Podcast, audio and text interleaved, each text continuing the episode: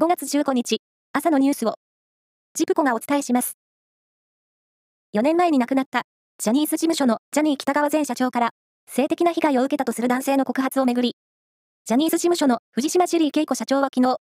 被害を訴えられている方々に深くお詫び申し上げますと、文書と動画で謝罪しました。ただ、性暴力の加害については知らなかったとし、ジャニー喜多川本人には確認できないとして事実認定は避けました。トルコでじゅうよっか、大統領選挙の投票が行われ、開票が始まりました。欧米と一線を画し、ロシアと協力を続けてきたエルドアン大統領と、欧米重視の姿勢を示す野党統一候補のクルチダルオール氏との事実上の一騎打ちで、政権交代すれば、影響は国際社会にも波及します。韓国のユン・ソンニョル大統領が、広島で開催される ジーセブン サミット、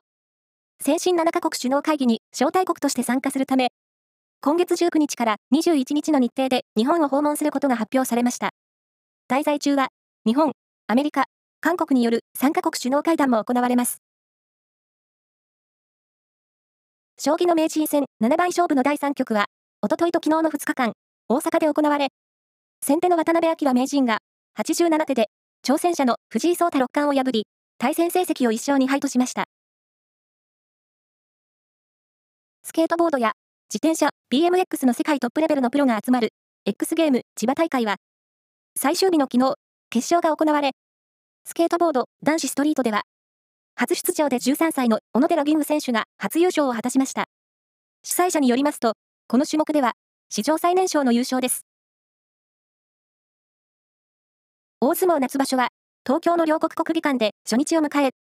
よんばしょぶりに復帰した横綱照ノ富士は小結の正代に勝って白星を挙げました。